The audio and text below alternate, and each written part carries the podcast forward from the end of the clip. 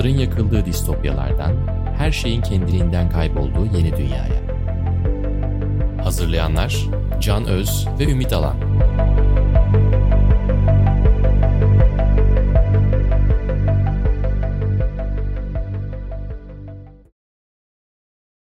Merhaba, Yeni Medya 451'in yeni bölümüne hoş geldiniz. Bu bölümde Silikon Vadisi batıyor mu diye konuşacağız. Aslında mutsuz dönemlerdeyiz ama programdan önce biz hazırlanırken sevgili dinleyiciler ve izleyiciler, sevgili partnerim Ümit Alan'ın içinden bir eski kariyerinden de gelen bir haberler metin yazarı çıktığı için yani şimdiye kadarki kahkahaları frenleyerek programa girmeye çalışıyorum. Ümit hoş geldin. Hoş bulduk. O zaman hemen sorayım. Silikon Vadisi batıyor mu? Batıyor mu, çöküyor mu? Ne düşünüyorsun? Yani çökme ya da batma denilemez ama çok kötü bir duruma doğru gittiği ya da gelmiş olduğu kesin. Çok da karamsar olmamak lazım. Çünkü sonuçta dünya ekonomisinde ve dünyanın teknolojik gelişmesinde öncü rolü oynayan bir platform. Ama ben bir geçiş döneminde olduğunu düşünüyorum ve bu ara dönemin sancılarını çekiyor şu anda. Bir dönem kapanıyor. İşte bu tarayıcılardan girdik. Daha sonra mobil aletler geldi, mobil internet geldi. Onun üzerine sosyal medya ve uygulama ekonomisi, application'lar üzerine yeni bir şey yükseldi. Ama şu anda bir sonraki büyük olayı geçmediğimiz ama bir önceki dönemin kapanmak üzere olduğu bir ara dönem yüzünden, Amerika'nın kendi ekonomik şartları yüzünden bir çöküyor görüntüsü veren bir durumu var. Yeni koşullara adapte olmaya çalışıyorlar. Evet. Şimdi bu anlattığımız hikayeye birazcık da fon verelim. Konuya hakim olmayan izleyiciler ve dinleyiciler için. Özellikle pandemi döneminde, pandemiyle beraber aslında özellikle Silikon Vadisi temelli, Batı temelli teknoloji firmaları, sosyal medya firmaları, bu firmaların angajman sayılarında ve değerlemelerinde, aldıkları yatırımlarda, giren kullanıcılarda ve her anlamda müthiş patlamalar, müthiş büyümeler olmuştu. Ardından pandemiden çıkış döneminin artık her yerde bu biraz farklı algılandı ama yani 2021 sonuyla beraber diyelim aşağı yukarı bu anormal yükseliş bir anda sert bir düşüşe bıraktı kendini. Tabii bu arada Ukrayna Savaşı'nın olması da işte Covid'in dışında dünyada başka krizlerin de olması, yani Orta Doğu'da da başka krizler oldu. Uzak Doğu'da da bir takım iş ve üretim krizleri oldu ve Uzak Doğu ülkeleri özellikle Çin'de büyüme oranı düşmesi falan bir sürü faktör. Yani dünya değişti ve bir anda sert bir düşüş başladı ve 2022 yılında dünyanın çok uzun yıllardır hep büyüyen, sürekli büyüyen, durmadan büyüyecekmiş gibi görünen teknoloji firmaları, ki bu firmalar geçtiğimiz 20 yıl içinde fiili üretim yapan firmaların yerini aldılar büyüklük alanında. Yani petrol üreten, araba üreten, değil mi? Fiili bir şeyler üreten firmaların, somut şeyler yapanların yerini aldılar ve dünyanın en zengin veya en büyük firmaları arasında bunlar girdiler ve dünyayı değiştirmişlerdi. Ve büyümelerinin bir sonu yoktu.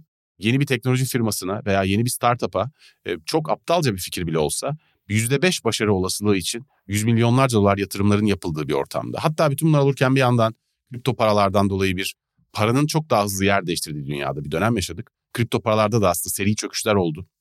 Şimdi tekrar yükselişe geçebilir mi diye bekleniyor ama müthiş bir güven kayboldu tabii orada. Sam Bankman-Friedman vesaire gibi dolandırıcıların milyarlarca dolarla yok olmaları gibi şeylerin de etkisiyle. Dolayısıyla bütün bunların üstüne 2022'de Batı menşeili büyük teknoloji firmaları, Big Tech dediğimiz firmalarda müthiş sarsıntılar yaşandı. Çok fazla işten çıkarma oldu, çok hisse değer kayıpları oldu. Yani bazı firmaların değerleri, çok büyük firmaların değerleri %70'e kadar değer kaybı yaşadı. Özellikle Facebook, Tesla, Twitter, Microsoft gibi firmalarda çok ciddi düşüşler oldu. Ve bu iş nereye kadar gidecek? Teknoloji firmaları batacak mı? Batı'da bu 20 yıldır süren bu olağanüstü yükseliş son buluyor mu diye endişelerle 2023'e girdik. Evet. Ama şimdi 2023'te de başlangıçta henüz tablo pek farklı görünmüyor, değil mi? Evet, 2022 yılında 160 bin işten çıkarma oldu. 2022 yılının sonuna kadar. Sadece teknoloji firmalarında. Sadece teknoloji, Silikon Vadisi dediğimiz sadece alanda. Bu yılda, bu 3. aya kadar 78 bin kişi işten çıkarılmış durumdaydı. Yani 200 binin üzerinde insan işsiz kaldı ve bunların çoğu yöneticiler, yani yüksek profilli maliyetli kadrolar aslında. Çok maliyetli kadrolar. Ve onların işsizliğinden bahsediyoruz. Tabii bunun en büyük teknik açıklamasını sorduğunuz zaman ekonomistlere, bir ekonomiste niye böyle oldu dediğimiz zaman ilk verdikleri cevap faiz. Amerika'da faizler yükseldi ve insanlar paralarını, yatırımcılar paralarını faizde mi tutmalı yoksa bir yatırıma mı yönlendirmeli ikileminde kaldıklarında genellikle faizi tercih etmeye başladılar. Yani çünkü paranın marjinal maliyeti, eğer bir yatırıma ya da uzun vadeli bir yatırıma koyduğunuz zaman marjinal maliyeti çok daha yükseldi. O yüzden de faiz nedeniyle bir durgunluk da yaşandığı görülüyor. Senin buraya yazdığın müthiş bir slogan var. Evet. Bunu okuyabilir miyim? Tabii ki. Faiz sebep, orta yaş krizi sonuçtur demişsin. Evet, faiz sebep, yani faizin yarattığı bir şey. Orta yaş krizi de şu: Teknoloji sektörü biraz önce söylediğim ara dönem işte o yaşlanmaya başladı. O ilk heveslerle 2000'li yılların başından sonra internetin yaygınlaşmasıyla birlikte başlayan büyüme bir anda kendini şeye bıraktı. Rehavete bıraktı. Yani rehaveti açar mısın? Çünkü sonuçta firmaların 2022 öncesine kadar mali olarak büyümeleri ve kullanıcı sayısı olarak büyümelerinde bir düşüş olmadı. Evet. Rehavet nerede oldu? Yani inovasyonda daha önceden yeni şeyler yapmaya odaklanmışlardı. Yani yeni icatlar, yeni teknolojiler, yeni sorunları çözen büyük projeler yapıyorlardı. Ama firmalar büyüdükçe esneklikleri azaldı. Yani çok büyüyünce bir anda daha az esnek olmaya başladılar. Satın almalarla yani içeride yeni bir şeyler üretmek yerine satın almalarla büyüme yoluna gitmeye başladılar. Onun haricinde daha fazla mevcut olandan kazanmaya başladılar. O da nedir? İşte dijital reklamcılık gelirine Apple aslında artık daha fazla önem vermeye başladı. Google da aynı şekilde yeni yatırımlar yapmak yerine reklamcılık gelirine tutunmaya başladı. Bu bir şey yaratmaya başladı. Yenilikçilik konusunda tıkanma ve bir firmaların artık büyük firma hantallığı diye bir şey vardır ya. Yani şeylere göre, startuplara göre çok daha yavaş hareket eder. Yani gemi büyüdükçe artık manevra kabiliyeti azalır. Öyle bir şey yaşıyorlar şu anda. Yani tabii satın almalar devam ediyor sürekli olarak bir taraftan. Ama inovasyonda bir sıkıntı olduğunu şuradan görebiliriz. Sen bunu programdan önce söylemiştin. Sen programdan önce söylediğin kendin fikrimmiş gibi ismini söyleyecek halim yok ama hatırlatmak istiyorum. Çok güzeldi o. Aslında Apple'ın ürünlerinde eskiye nazaran ne kadar az heyecan verici değişiklik olduğuna bakarak da bunu birazcık gözlemleyebiliriz demiştin. En son şey, Apple'ın en son büyük yenilikçi atılımı 2016 yılında AirPods'la olmuştu. Kulaklıkla taktığımız o küçük AirPods kulaklıklarla. Niye öyle diyorsun artık? 3. kamera var burada. Ya onlar artık aynı şeyin devamı. Yani şeyde mesela ben... Şey yazmışlar zaten yeni ürün için. More Pro, More bilmem ne falan. Neyin More olduğu belli. Ya ben genellikle bir model alttan gitmeye çalışırdım. Ha. Telefonda özellikle. Yani şu anda 14 kazık varsa yememek için 13 kullanırdım. 13 varsa 12 kullanırdım falan gibi. Ama bir süredir almaya ihtiyaç duymuyorum. Yani şu an 11 bile yetiyor bana. 12 var ama yani 11'de olsa hiçbir farklılığını hissetmem. İşte o şeyler çıktı ya zaten. Azaldı. Yazılımla aslında pil ömrünün kısaltıldığı ve telefonun yavaşlatıldığı gibi şeyler. Yani bunun aslında temelde bir sebebi var. Çünkü yeni ürünün cazibesi aslında eski üründen vazgeçecek kadar yüksek değil. Evet. Dolayısıyla eski üründen vazgeçmek için bir ekstra gerekçe yaratma ihtiyacı hasıl olmuş oldu. Ama bu tabii sadece Apple'la sınırlı değil. Tabii ki hem oyun dünyasında hem bütün Big Tech dünyasında aslında çok fazla gelişme var. Çok fazla insan yeni fikir üretmeye çalışıyor ama bunların da tabii bu seninki bir bakış açısı ve bu çok önemli bir bakış açısı. İnovasyonun kısıtlanmış olduğu. Ama bir diğer tarafta aslında burada ortada dönen bir palavranın duvara toslamış olması diye düşünüyorum. Palavra da şu. Çok iyi bir palavra bu arada. Çok iyi çalışmış bir palavra. Bu Big Tech firmalarının, çok büyük teknoloji firmalarının işte bir şeyi anlatıyoruz. İşte mesela petrol şirketlerinden daha büyük değil mi? Evet. Abi buradaki saçmalık şu. Bu firmaların vaat ettiği güç, vaat ettiği etki alanı çok büyük olduğu için ve tabii ki çok yeni fikir çıkarttıkları, yeni heyecan yarattıkları ve kendilerini de tabii çok iyi duyurdukları için, çünkü bunlar çoğunlukla sosyal firmalar. Yani ne yaptıkları herkes tarafından görülüyor. Çok net olarak görünüyor. Çok sert değerlemeler ve değer artışları yaşadı bu firmalar. Çok büyük satın almalar yaptılar, anormal paralar harcadılar ama bütün bunlar da kâr etmediler abi. Şimdi kâr etmeden büyüyen firmalardan bahsediyoruz. Bunun en iyi örneği nedir biliyor musun? Amazon. Çünkü Amazon bugün artık 1 trilyon değeri zorlamış bir firma.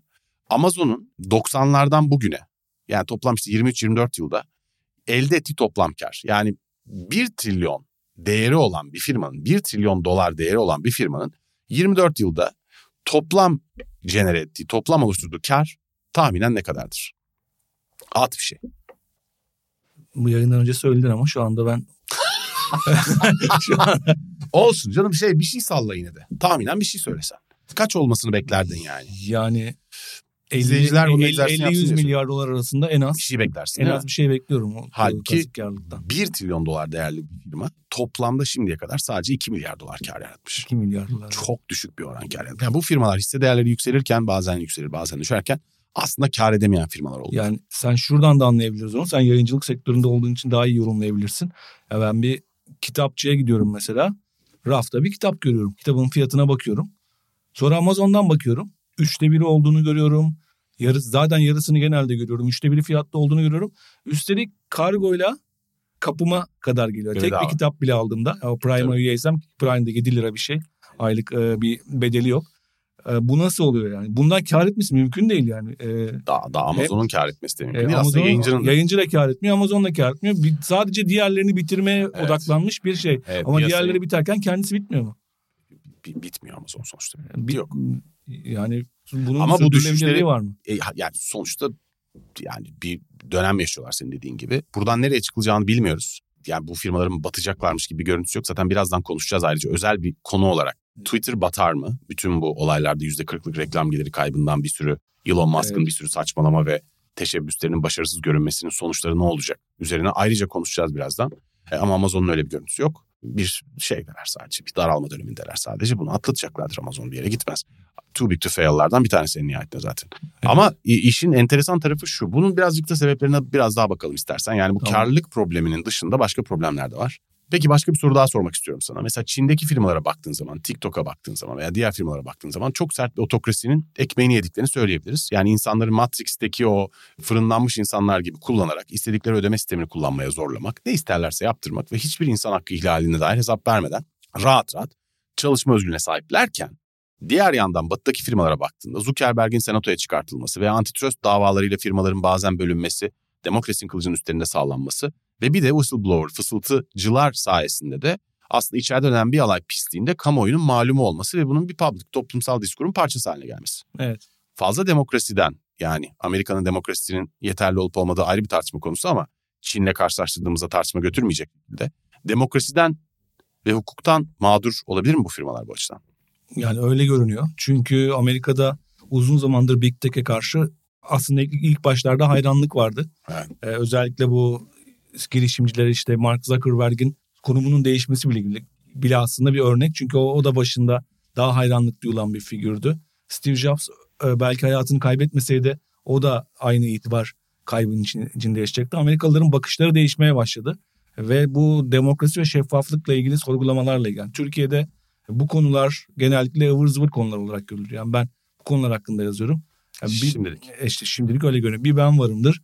Yani birkaç tane, en fazla 2-3 tane yazar sayabiliriz bu konulara kafa yormaya çalışan. Ama Amerika'da neredeyse her yayın organında birkaç kişi bu konular üzerine kafa yoruyor. Yani demokrasinin bir parçasında basın olarak düşünecek olursak basın sürekli sıkıştırıyor. İşte çeşitli dosyalar çıkartıyorlar. Dediğin gibi whistleblower çalışanların itiraflarını yayınlıyorlar. Ve bu hayranlıkla şüpheye bırakıyor kendini. Son bir Gallup araştırması ABD'li yetişkinlerin %45'lik çoğunluğu bu Silikon Vadisi şirketleri, Big Tech şirketleri hakkında olumsuz görüşe sahip. Bu daha önce %33'müş. %33'ten %45'e çıkmış. Ne kadar sürede? 2019'da %33'ken şu anda %45. Bir anda ABD seçimlerinden sonra aslında. Seçimlerden de sonra işte Cumhuriyetçiler ayrı olumsuz, Demokratlar ayrı olumsuz. Cumhuriyetçilerin %37 olan olumsuz notu %61'e çıkmış seçimden sonra.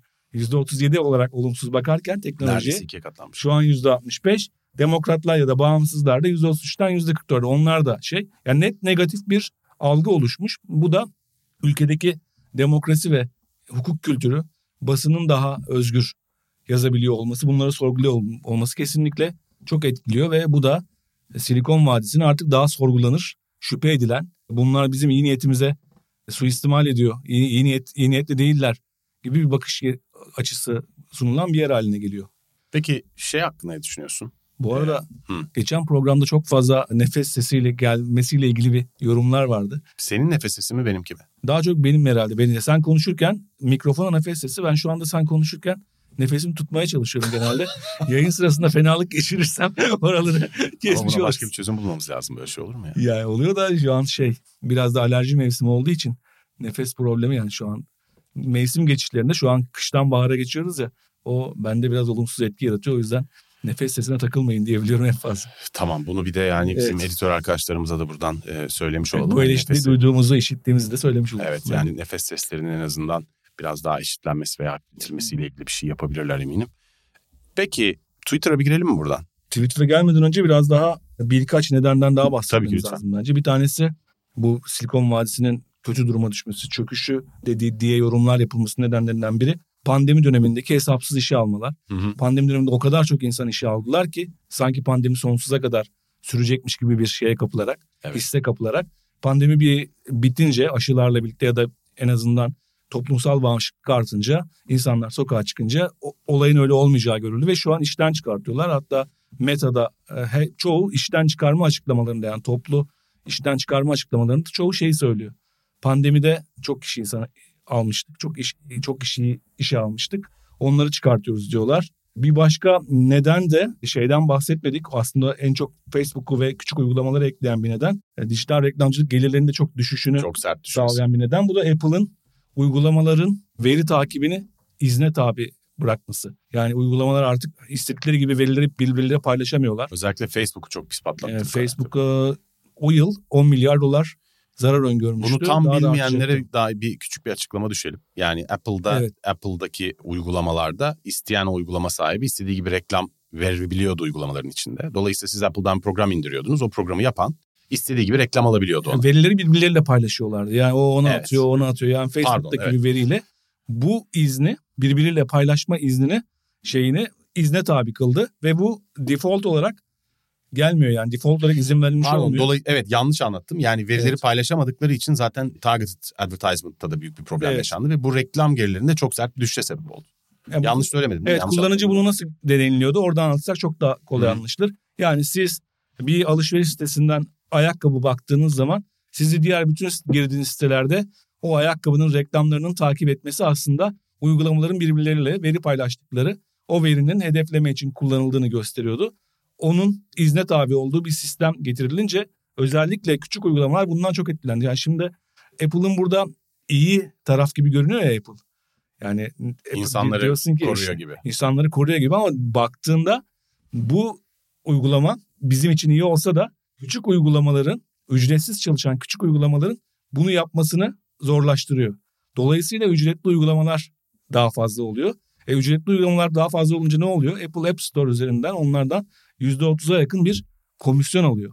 Ve bu komisyonlar artmaya başlıyor. Apple'ın kullanıcıyı koruyorum, ben iyi niyetli bir firmayım, kullanıcıyı koruyorum diye başlattı. Apple ben iyi niyetli bir firmayım demiyor ki abi. Kapitalist demiyor ama öyle bir imaj yaratıyor yani. Onun reklamını yapıyor ya, ben sizin güvenliğinize, güvenliğiniz bana emanet diye reklamını yapıyor ya. Onu abi Apple tabii kar ediyor, kar etmiyor konusu abi. Tabii ki Apple'ın şeyleri var, hissedarları var. Ve o hissedarların Apple hisselerini almalarının tek bir amacı var. Yani bugün borsa oynayan herkesten hiç farkı yok. Daha çok para kazanmak. Dolayısıyla tabii ki Apple bunun için para kazanmak için yaptı yani. Bunu hani düşünmeye bile gerek yok yani ama tabii sen bir reklamcı olarak işin reklam tarafını çok daha iyi okuyorsun haliyle. Evet.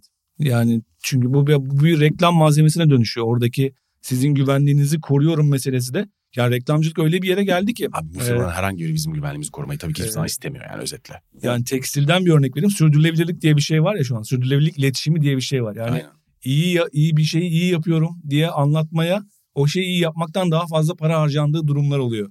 Yani sürdürülebilirlik için yapıyorum ben bunu diye. Öyle uç bir yere gitti ki mesela Patagonya diye Türkiye'de pek görünmeyen bir outdoor firması var. O outdoor firması diyor ki kendi gömleğini koyuyor.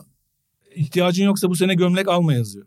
Yani bu tamam aslında bu bir reklamın bir türü ama reklamcılığın bütün mantığına ters. Ama bir yandan da alma derken seni de ne kadar düşünceli firma, o zaman ben bu sene bir gömlek daha alayım gibi bir yere götürüyor. O yüzden bir reklamcı olarak bu reklamlara çok güvenmeyin diyebiliyorum en fazla. Bu neydi herifin adı ya? Benetton'un eski...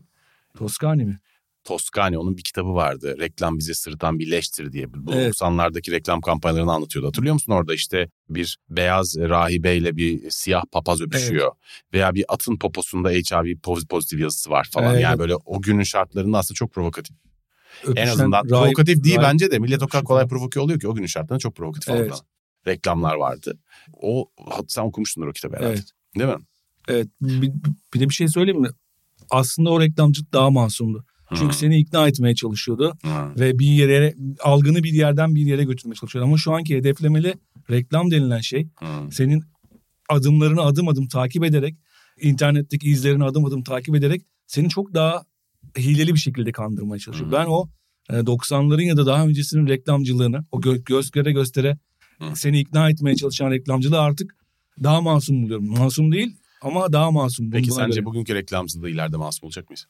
Belki de öyle olur yani beynimize bir çip yerleştirip de bizi satın almaya teşvik edeceklerse diyeceğiz ki o zaman en azından 2000'lerde daha iyi bu işi daha adillerimizi izliyorlardı da yani hiç, en azından biz de uyanıyorduk konuya falan diyeceğimiz döneme gelme olasılığımız çok yüksek. Evet. Zaten Twitter'da da birazcık bu yapay zekanın hayatımıza girişinin nelere yol açtığını da konuşacağız birazdan. Evet. Peki bu son şeyi ekleyeceğim bu şeyde. Şimdi bu Silikon Vadisi şirketleri bir yandan da misyon üstleniyorlardı. Hı. Mesela Google diyeceksiniz ki bir arama motoru ya da bir reklam, dijital reklam satış şirketi gibi görünüyor dışarıdan.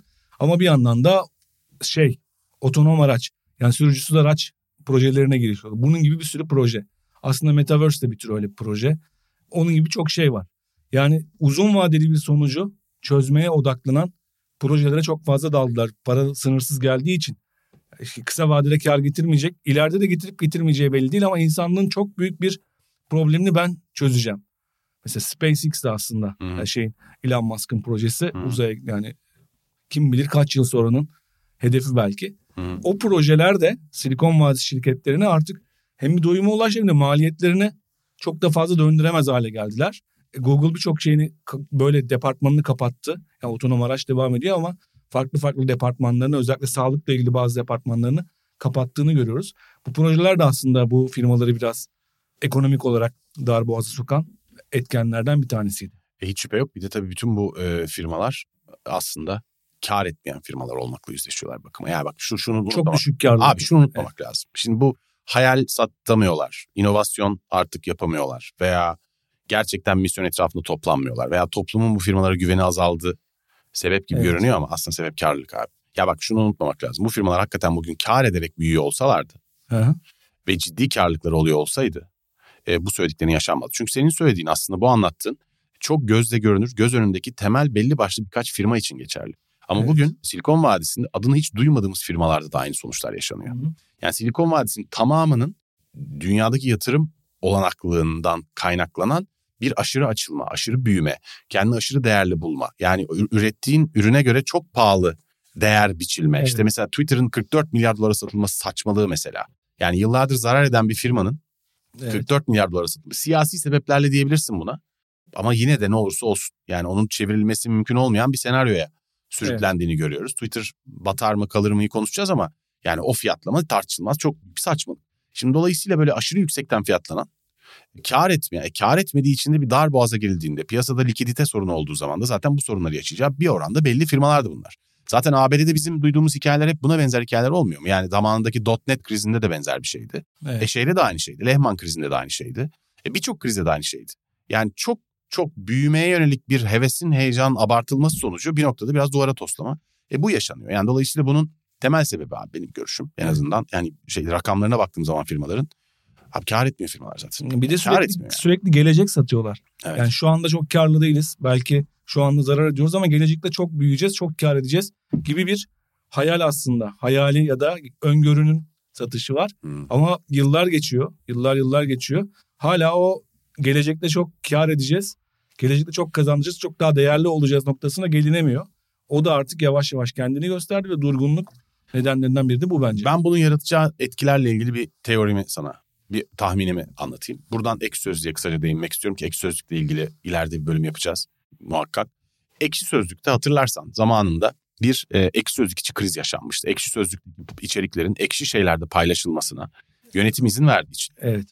İnsanlar ayaklanmışlardı ve çok göstermişlerdi. Ve o zamanlar aktroller yoktu veya çok azdı Ekşi Sözlük'te. Geçen bölümde konuştuk. Aktrol patlaması yoktu. Ve aslında Ekşi Sözlük'ün kendi kullanıcıları o kadar sert tepki verdiler ki ve kendi içeriklerini silmeye başladılar ki sanıyorum ki Ekşi Sözlük'ün yönetimi aslında bu kullanıcılara güvenerek bir iş modeli kuramayacağını da düşün. Aslında bu işi biraz daha nazikçe yaparak da çözebilirdi belki ama kullanıcılar da çok yüksek bir tepki gösterdiler. Yani tamamen yok etmeye yönelik Ekşi Sözlük'e bir reaksiyon geldi o dönem. Evet.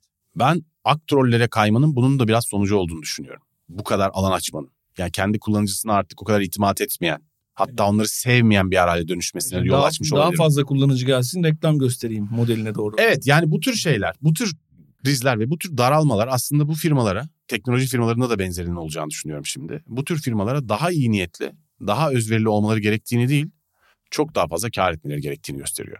Yani dolayısıyla ben bunun çıkışının, bu senin söylediğin şeyleri örnek alıp, yani işte Apple'ın yeniden inovatif olup, işte veya Google'ın tekrar bir misyonun etrafında çalışmaktan ziyade öğrendikleri yeni yöntemleri iyice kullanarak çok daha acımasız, çok daha kötü niyetli çok daha yüksek oranda kar odaklı, çok daha sert kapitalist firmalara dönüştüreceğini düşünüyorum açıkçası. Evet. Yani birkaç sene sonra bu firmalar çok daha aşağılık firmalar olacaktır diye düşünüyorum. Bu PR'la çözemesek de biz karımızdan asla vazgeçmeyelim. Kayma olasılıkları yüksek gibi görüyor ama bu birazcık uzaktan regülasyonlarla da özellikle Avrupa Birliği tarafında, Amerika kıstırılıyorlar tarafında. İşte onu diyorum. Yani Joe Biden'ın ilk atamaları hep bu antitrust'e karşı en iyi bilinen eleştirmenlerin birini Federal Ticaret Komisyonu'nun başına getirdi.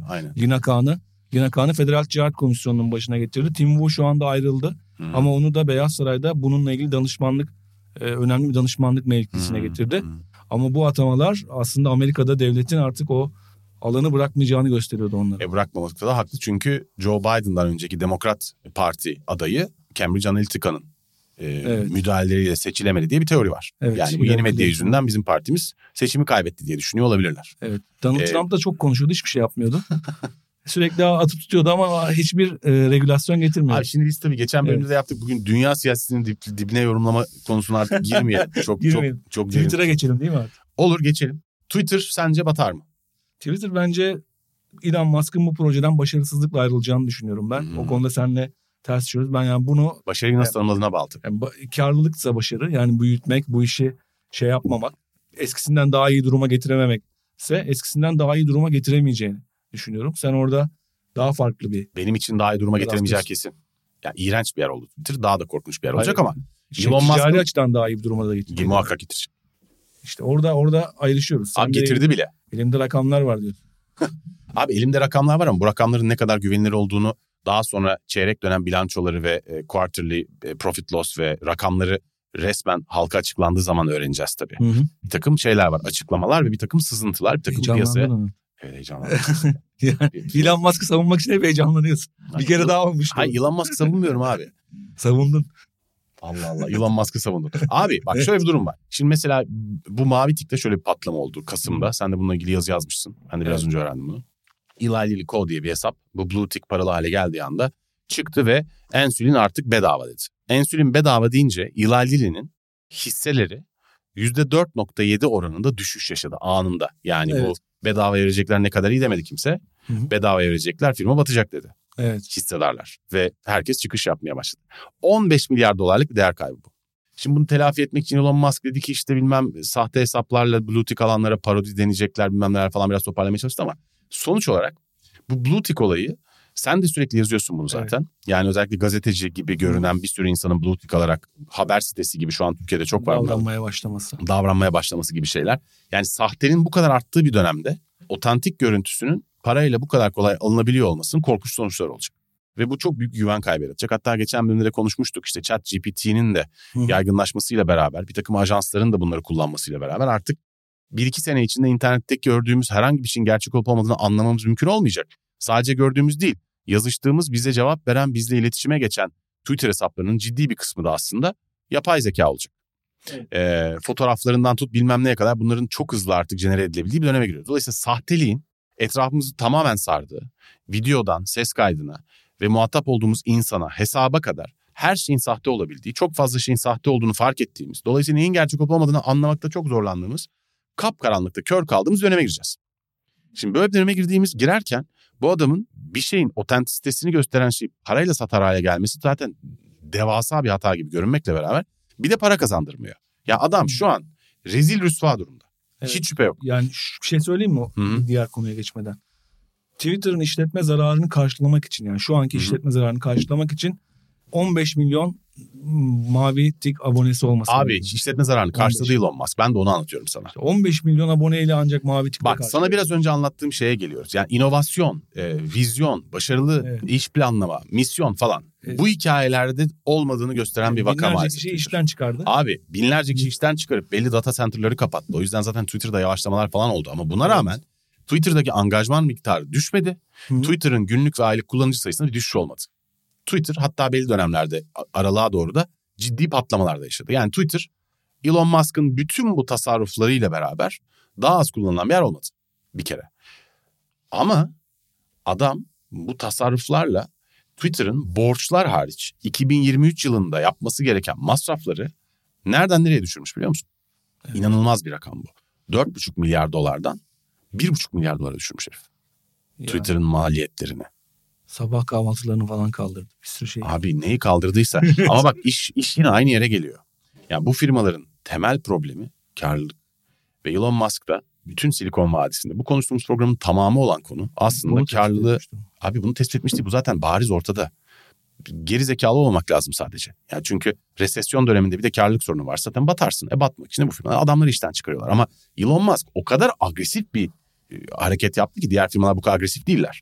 Yani iş gücünün %5'ini, %10'unu, %2'sini falan işten çıkarıyorlar. Elon Musk çok büyük bir oranla çıkardı. Yani bütün bu teknoloji firmalar arasında, büyük firmalar arasında diğerlerinin yüzdesel olarak bilmem 8-10 katı en az insanı işten çıkarıp masraf kıstı adam. Ya böyle bir şey, ya bu şey 2. Dünya Savaşı'na girsek falan yapılacak kadar bir kısma yaptı.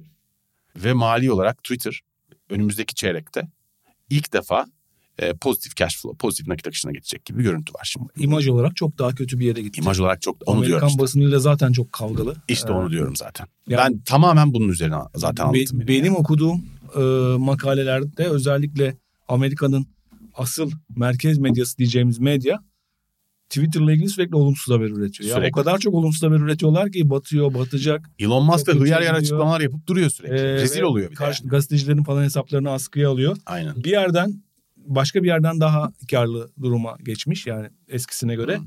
Bu birçok hesabı affetti ya, daha önce yasaklanan hesapları. Aynen. Bunların sadece 10 hesaptan yani binlerce hesap geri döndü. Sadece 10 tanesinden yılda 19 milyondan fazla reklam geliri elde edeceği hesaplanmış. Yani 10 tane bu sakıncalı hesabı geri getirdi. Bir tane Trump'tır. Trump gibi ama Trump geri gelmedi de işte Andrew Tate, Robert Malone, işte dezenformasyon siteleri, Gateway Pundit gibi birçok hesap geri getirdi. Bunların 10 tanesi, yani sadece 10 tanesi 19 milyon dolar yılda reklam gösterme hacmine ulaştırıyormuş. Bu yani, da nefret söylemine serbest bırakmanın kazançlı bir şey olduğunu da gösteriyor. İşte Eksöz'ün yaptığı gibi Silikon Vadisi'de aktörlerle barışarak aslında itibarı öteleyerek çok daha karlı iş modeline doğru gidiyor gibi. Ama görüyorum. Bir yandan da devleti karşısına alarak regülasyon, zaten, reklam vereni kaçırarak. Tabii ki ama reklam verenini kaçırarak herifin yaşadığı kayıp 1,5-2 milyar dolar arası. Yaptığı tasarruftan herifin sağladığı kazanç 3 milyar dolar. Yani şimdi bu karlı sonuç. Nereden kazanacak o zaman reklam vereni kaçırırsa? Biraz daha kaçırırsın. Reklam veren... Geri döndürmesi lazım. Bak şunu unutmamak lazım. Şimdi reklam veren kaçıyor bir taraftan gibi görünüyor ama. Hı. Abi dünyadaki bütün siyasetçiler, geçen programda konuşmuştuk bunu.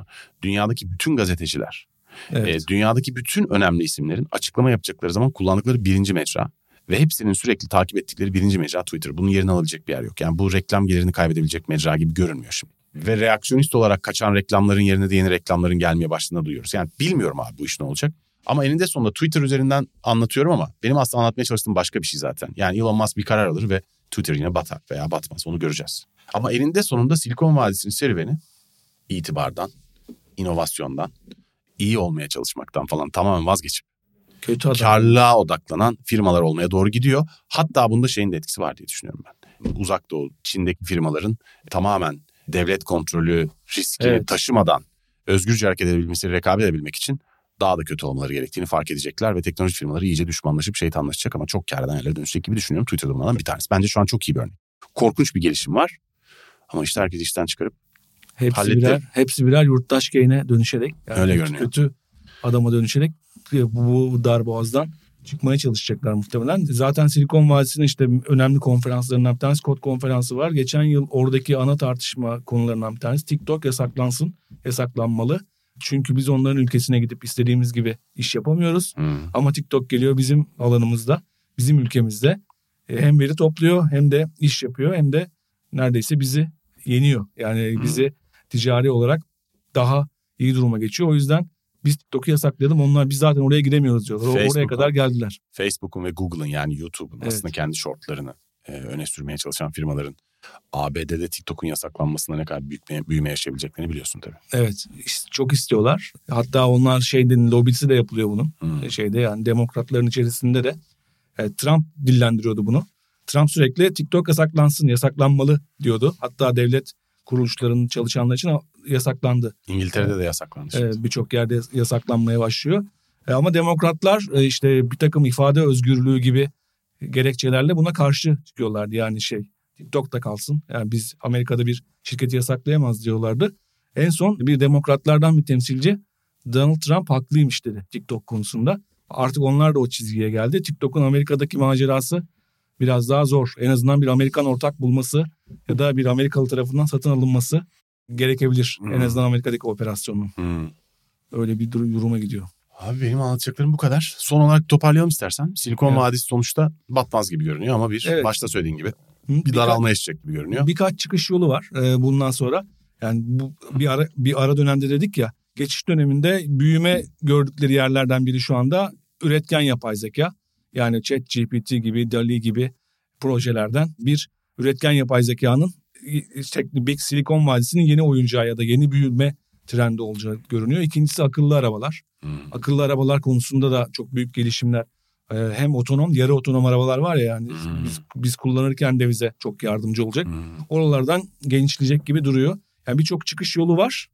Sadece şu anda eski alışkanlıkları terk edip yeni bir yere geçmeden önce bir sancı çekiyor ve bu da bir süre daha sürecek. 2023'ü hatta 2002 seneyi feda eden öngörüler okudum. Yani 2023-2024 böyle geçer. Ondan sonra biz yeniden yükselişe geçeriz gibi bir öngörü var. Yani battı diyemeyiz.